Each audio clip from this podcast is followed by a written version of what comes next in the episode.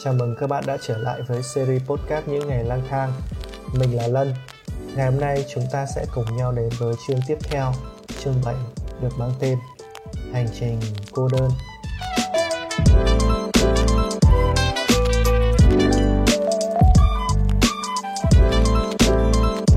Hôm sau tôi dậy thì chú Sơn và Trường đã đi làm rồi. Hai người họ phải dậy từ 5 giờ sáng để đi tới mỏ nơi làm việc cách nhà chú tôi hơn 20 cây số. Thím tôi thì đã về từ tối hôm qua. Thím đi làm giúp việc cho một gia đình dưới Hạ Long. Sáng nay, thím làm cho tôi một bát mì tôm với hai quả trứng để tôi ăn no bụng lên đường. Nhưng quả thật, ăn xong tôi thấy lo hơn là thấy no. Bụng dạ tôi khá kém. Nếu không muốn nói là tôi thuộc dạng cực kỳ xấu bụng, các bạn sẽ còn nghe tôi lải nhải về việc này nhiều trong thời gian tới bụng tôi, nó không chịu được món trứng, nhất là kiểu trứng luộc. Nhưng không hiểu sao, tôi vẫn sống sót mà không hề đau bụng như dự đoán. Cô hồng tôi cũng sang nhà để chào tạm biệt. Miệng không ngớt khen tôi vì dám đi xe máy một quãng đường xa như vậy. Tôi thì thấy bình thường. Nhiều người còn đi dữ dội hơn. Chỉ là cô tôi không biết mà thôi. Cũng có thể là trong đại gia đình nhà tôi tự dưng nảy lòi ra một con ngựa hoang như tôi, nên cô tôi lấy làm lạ thôi. Tôi chào tạm biệt mọi người. Một lần nữa, tôi lại chào tạm biệt người thân để đi tới một nơi tôi chưa từng tới. Thứ gì đang chờ đợi tôi tôi không thể biết. Tôi chỉ biết mình phải và cần lăn bánh. Mì già lại nổ ngon lành và xả khói trắng xóa. Giày cũng đã khô. Lên đường thôi.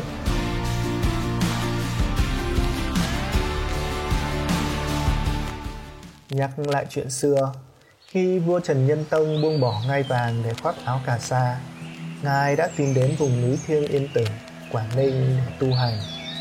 Cũng từ đây, một dòng Phật giáo đặc trưng của Việt Nam đã ra đời, đó là dòng thiền Trúc Lâm Yên Tử.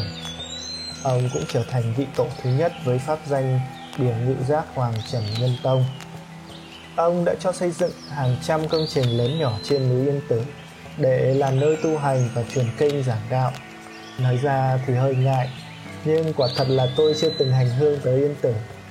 Ký ức về việc dòng người che lấn ở lễ hội chùa hương hay đền hùng luôn ám ảnh tôi từ những lần theo mẹ đi hội. Trở lại với chuyện xưa, những năm cuối đời phật hoàng lui về tu ẩn ở am ngọa vân, một am nhỏ trên ngọn núi bảo đài, cũng thuộc dãy núi yên tử theo Đại Việt Sử Ký Toàn Thư, tháng 5 năm 1307 Trúc Lâm Đại Sĩ, tên hiệu của Phật Hoàng, đã lên tu tại một am trên đỉnh Ngọa Vân, một đỉnh cao quanh năm mây phủ, nằm trên núi Bảo Đài thuộc dãy Yên Tử, Linh Thiêng.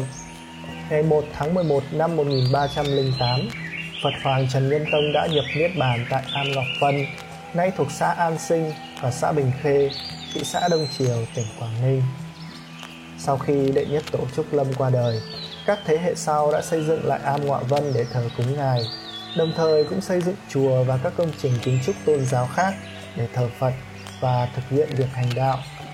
Ngoài ra, khu vực này còn có quần thể khu di tích lịch sử nhà Trần bao gồm 14 điểm di tích. Nhưng nói thật với các bạn một lần nữa, thời điểm đó tôi không thực sự quan tâm tới các di tích lịch sử hay địa điểm tôn giáo Thứ tôi hướng tới là một chuyến trekking dài và một nơi có thể cắm trại trên núi. Tôi có một cái lều cần được sử dụng mà. Cát bà đã làm tôi hơi thất vọng vì không được sử dụng nó rồi. Tuy nhiên, dù không phải là người hành hương, nhưng những địa danh như Am Ngọa Vân, Hồ Thiên Tự được miêu tả với cảnh sắc thiên nhiên tuyệt vời cũng là một điểm cộng. Vì dù sao chúng cũng nằm rải rác trên cung đường này. Sau khi tham khảo mấy trang về phượt tôi quyết định nơi đây là điểm dừng chân cuối cùng trong chuyến đi. Nhưng trước hết, tôi cần tới đông chiều cái đã. Chạy xe chừng hơn một tiếng theo đường quốc lộ 18 tôi đã có mặt ở đông chiều dừng lại một chút ở đền an sinh để tìm mua đồ ăn cho ngày cắm trại trên núi. Chỉ có cho mình bốn chai la vi và một hộp choco pie chẳng có gói xúc xích nào cho tôi hơi lo lắng về việc lên núi quá muộn tôi không vào thăm đền an sinh nơi thờ các vị vua trần lại lên xe tôi hướng thẳng về hồ trại lốc một hồ nước lớn trong khu vực này. Từ hồ Trại lốc, tôi chạy xe theo lối đường lớn mới mở, ngoằn ngoèo ven hồ và men theo con suối no nước mùa hè. Tôi có mặt tại ban quản lý di tích Am Ngọa Vân, đặt ngay dưới chân núi. Không có ma nào cả. Ma không có và người cũng không. Tôi hoang mang không biết ném em min ở đâu để bắt đầu hành trình leo núi. Bèn quay xe lại tìm nhà dân để gửi. Bên dưới khu nhà của ban quản lý chừng hai cây số, tôi dừng lại tại một căn nhà cấp 4 nhỏ. Tiếp tôi là một nhóc da đen cháy nắng, cởi trần, ngực chim sẻ. Nhóc có nụ cười hồn nhiên và trông rất thật thà. Tôi chủ động bắt chuyện, gây thiện cảm bằng thái độ tự nhiên như ruồi Hà Nội của mình. Thằng bé tên Công, quê mãi tận Bắc Giang, nhưng cả gia đình chuyển về vùng này để làm rừng và phụ việc tại ban quản lý ngoại Vân Am. Chứ nhóc mới học lớp 8, hết kỳ nghỉ hè là về lại Bắc Giang để đi học. Tôi ngỏ ý gửi xe ở đây, mua cho nhóc một lon bò húc và không quên xin số điện thoại, hỏi thăm về địa điểm sắp đi tới. Mặc dù có thời gian nghiên cứu qua các chuyến đi được kể lại khắp các diễn đàn trên mạng, nhưng quả thực đây là hành trình mà người ta để lại ít thông tin nhất mà tôi biết và thông tin còn sai lệch nữa. Việc thiếu thông tin đã làm khổ tôi sau này. Nếu tôi có bạn đồng hành, thì át hẳn chuyến đi đã thất bại. Nhưng tôi chỉ có một mình, nên có thể tự huyễn hoặc bản thân bằng lý do hạnh phúc không phải là đích đến, mà là trên mỗi chặng đường đi ba lô của tôi lỉnh kỉnh đồ đạc khoảng 13 cân có lẽ. Cũng không có gì quá nặng nếu nâng lên đặt xuống. Nhưng với tôi và với việc mang vác một quãng đường dài thì nó là cả một vấn đề. Từ chỗ nhà của công tới ban quản lý di tích chỉ khoảng 2 km đường bằng mà tôi đã cảm thấy khá khó chịu rồi. 10 giờ trưa với cái nắng tháng 6 tôi không cho đó là thứ mình yêu thích nhưng tôi vẫn đi và lẩm nhẩm hát bài dã cốm đêm trăng của ngũ cung để tự động viên mình.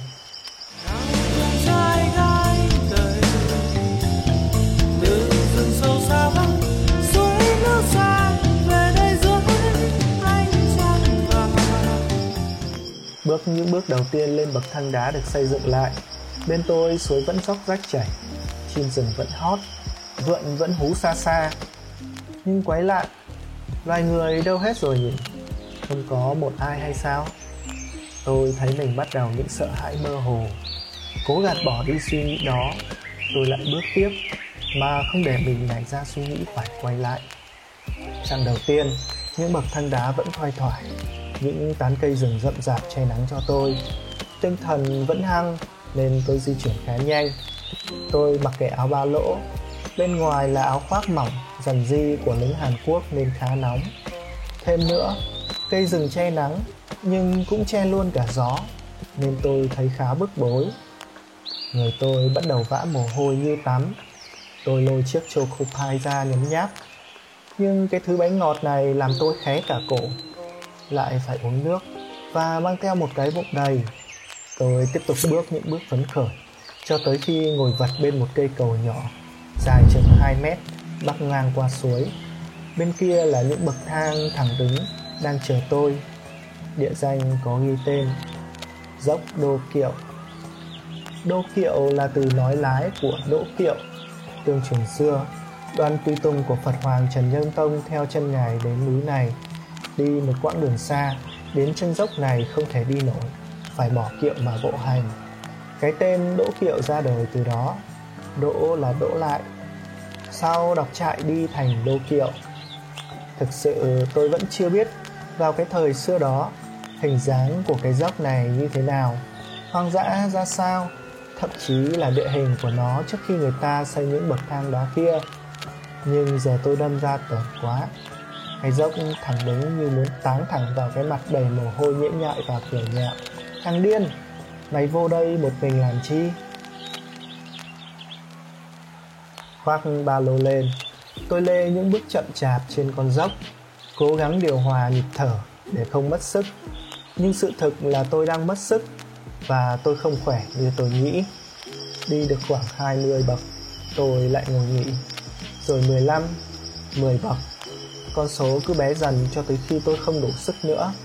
Đã có lúc tôi phải bò nhưng nhận thấy việc bò trên mấy cái bậc dốc thẳng đứng đó chẳng khác gì mấy bài tập nặng ở câu lạc bộ võ.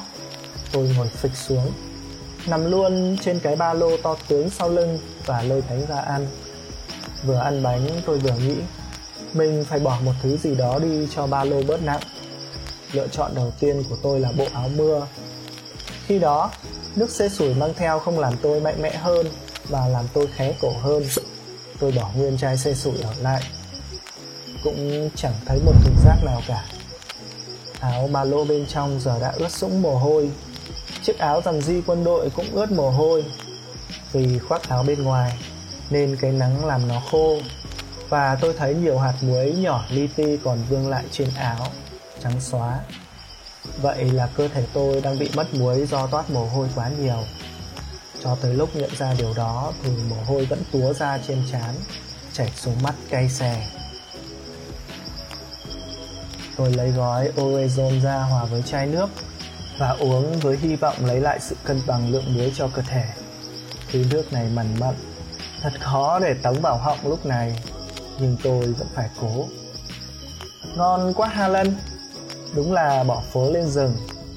Đáng lẽ tôi có thể thoải mái rong chơi ở hạ long, ăn mực bú bia trong sung sướng, thì tôi lại chọn lang thang rừng rú như này.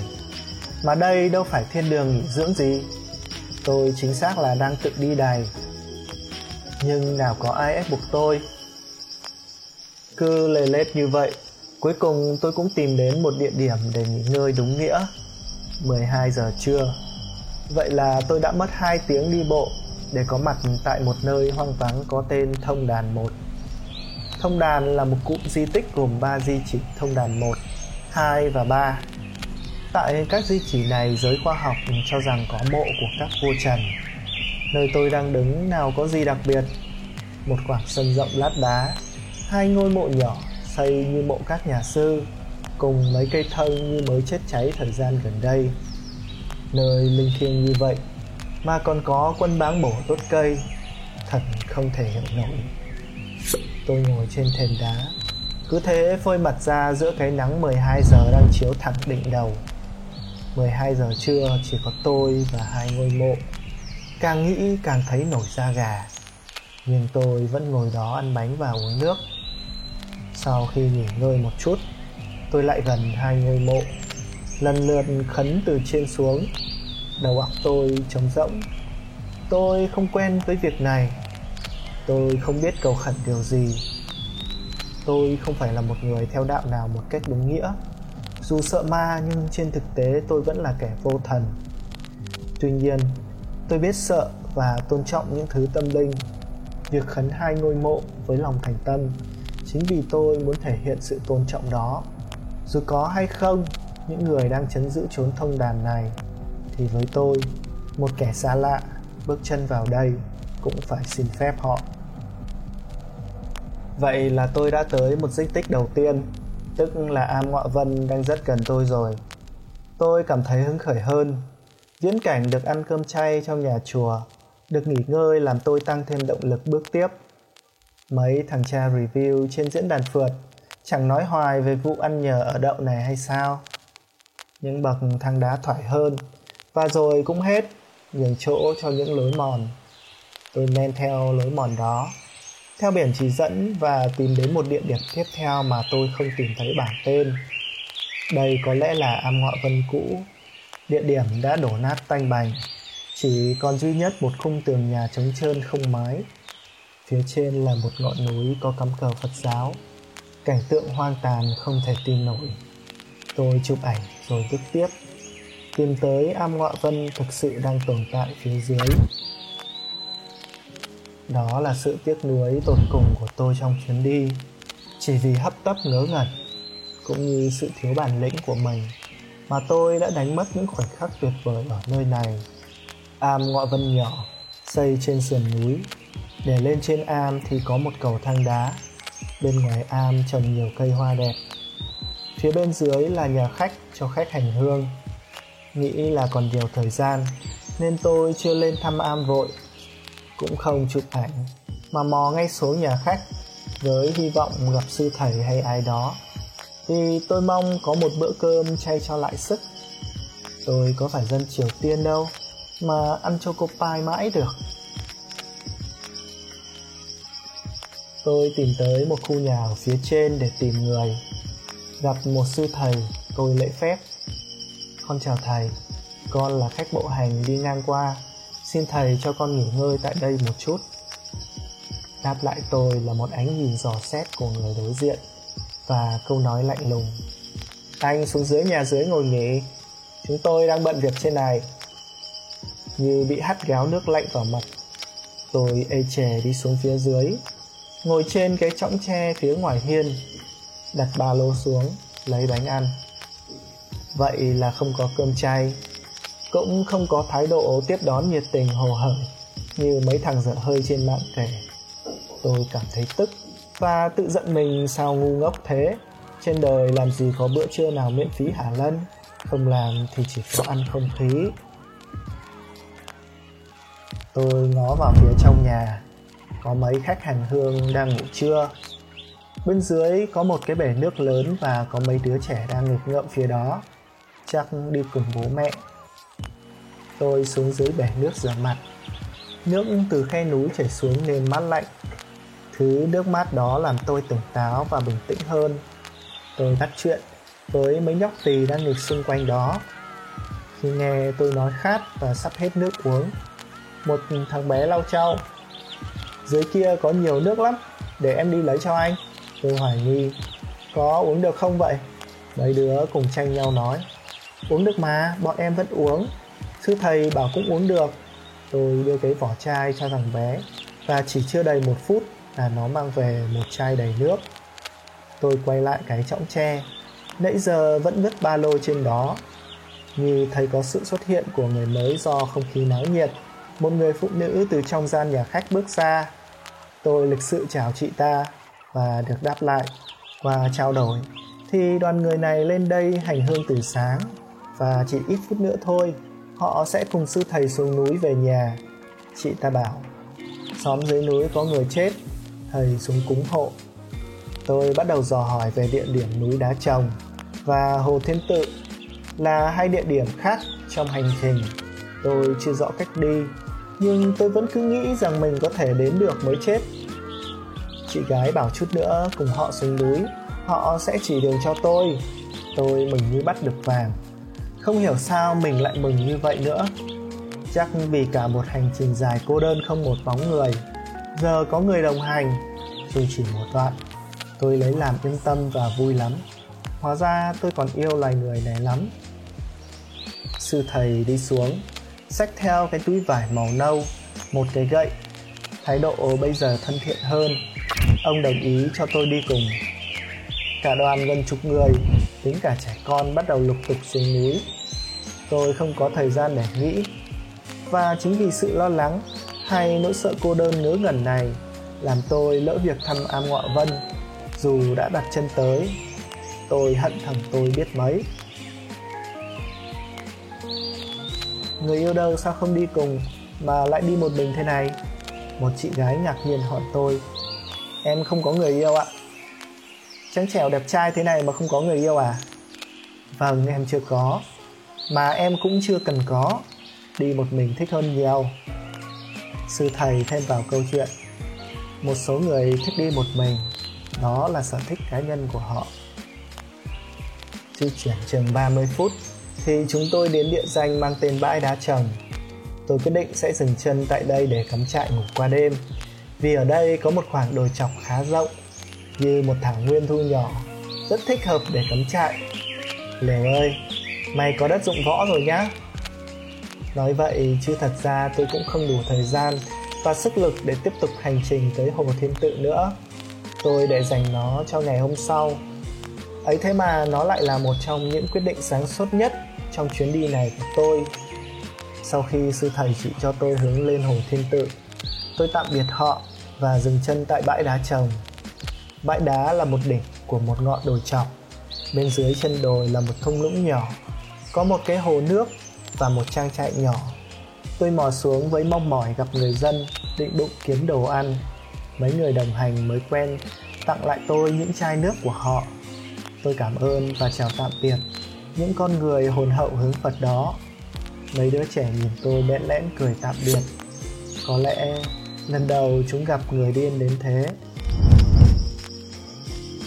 Dưới chân bãi đá trồng là một thung lũng nhỏ, có một ngôi nhà gỗ, một cái hồ nước và một khu chuồng trại được quay lại bằng cây gỗ.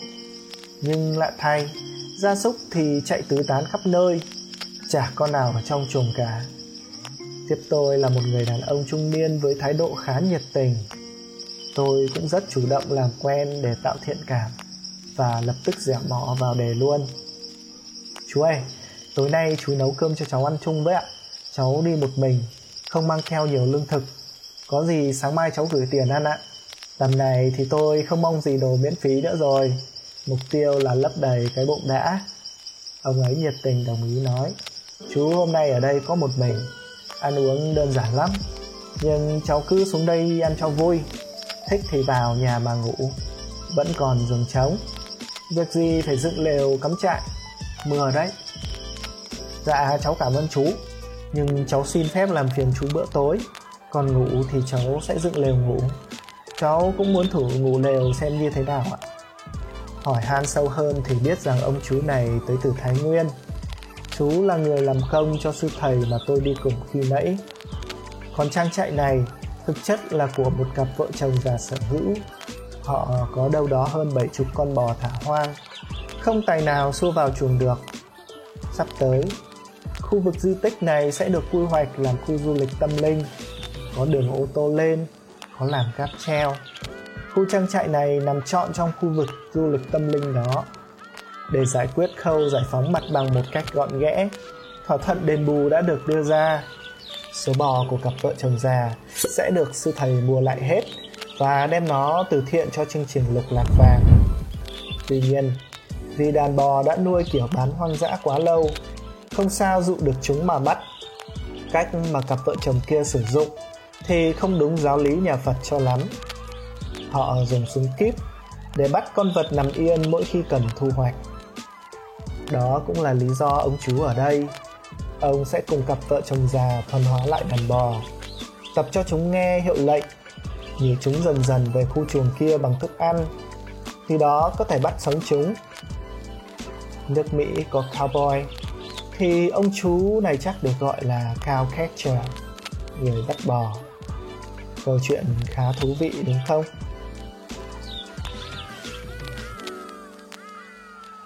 Nhận thấy có một cái hồ lớn. Tôi nảy ra ý định tắm. Bất chấp lời cảnh báo là sẽ bị ngứa của ông chú. Cả một ngày leo núi, người tôi rất khó chịu, nên tôi bơi một vòng trước khi quay lại, tráng bằng cái vòi nước gần căn bếp. Nước được dẫn từ suối về, mát lạnh. Ông chú bắt đầu nhóm bếp nấu ăn. Tôi quay lại cái chõng tre, ngồi uống trà, ngắm đàn chó đang gầm gừ tranh ăn. Lũ chó này cũng được thả tự do và có vẻ không được thuần con người cho lắm. Tôi lấy một miếng bánh nhỏ, như một cô chó trắng có khuôn mặt rất thanh tú. Cô ta e rè tiến lại, liếm miếng bánh trên tay tôi rồi chạy đi phía xa. Mấy con chó mực vẫn dè chừng người lạ là tôi. Tối hôm đó, tôi ăn cơm cùng canh cá nấu mùng tơi. Cả ngày không được miếng cơm nào vào bụng, nên tôi ăn khá ngon. Hai chú cháu uống với nhau đâu đó vài chén rượu. Tôi cũng ngà ngà, nên xin phép rút lên đồi, phía tôi cấm trại. Cả một quả đời lớn chỉ có mình tôi ở đó. Phía bên dưới thung lũng là trang trại tối om với tiếng chó chu ghê rợn. Phía bên này, xa xa có lẽ là thị trấn đông triều với nhiều ánh đèn điện. Tôi đi lấy củi, rồi đốt một đống lửa lớn trên trời. Tôi nhìn rõ những mây đang bay bay, ngang qua ông trăng tròn. Tôi thấy mình đang rất gần bầu trời. Ông chú cũng lững thững từ trang trại lên ngồi quanh đống lửa với tôi. Tôi chẳng nhớ chúng tôi đã trò chuyện những gì được một lúc, ông chú đi xuống vì buồn ngủ. Lúc đó mới 8 giờ tối. Giờ chỉ còn mình tôi. Đám lửa cũng lụi dần. Tôi chui vào trong lều định ngủ, nhưng vẫn cứ thao thức không sao ngủ được. Nóng quá, tôi lại ra ngoài. Nhưng bây giờ xung quanh chỉ còn một cảnh đen kịt của bóng đêm Tôi hơi sợ Nên lại chui vào trong lều Tôi bắt đầu suy nghĩ lung tung Tiếng chó sủa. Chó chu kèm theo tiếng dế kêu làm tôi giận tóc gáy. Tôi lúc này sợ nhiều thứ hơn là sợ ma. Tôi sợ lũ chó đói kia sẽ lên làm thịt tôi.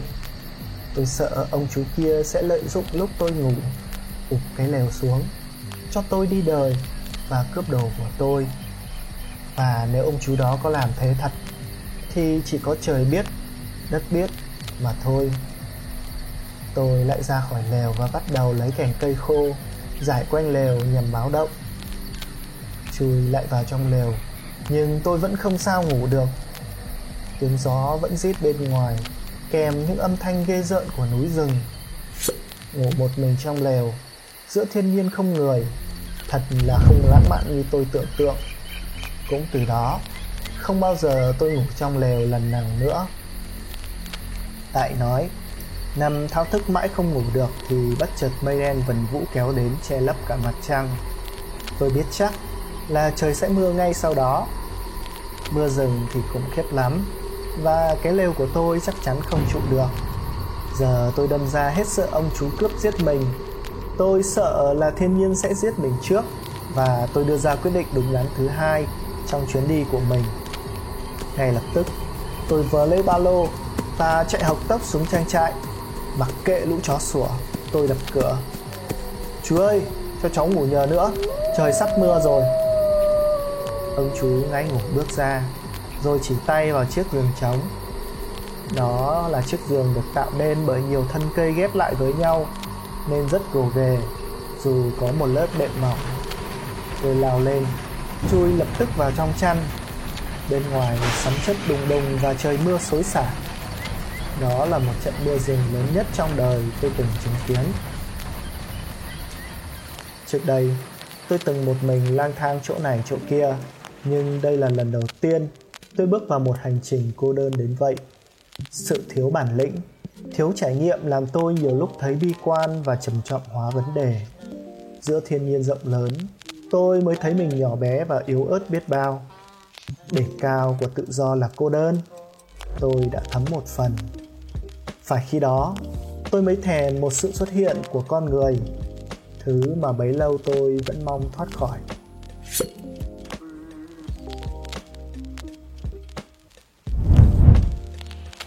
chào các bạn các bạn vừa nghe xong chương thứ 7 của series podcast Những Ngày Lang Thang từ YouTube channel Lân Nguyễn. Series này sẽ được phát sóng vào 22 giờ tối thứ sáu hàng tuần trên channel Lân Nguyễn. Ngoài ra, nó cũng xuất hiện trên các nền tảng podcast khác vào tối thứ bảy hàng tuần, lúc 22 giờ. Cảm ơn các bạn đã lắng nghe. Chúc các bạn ngủ ngon.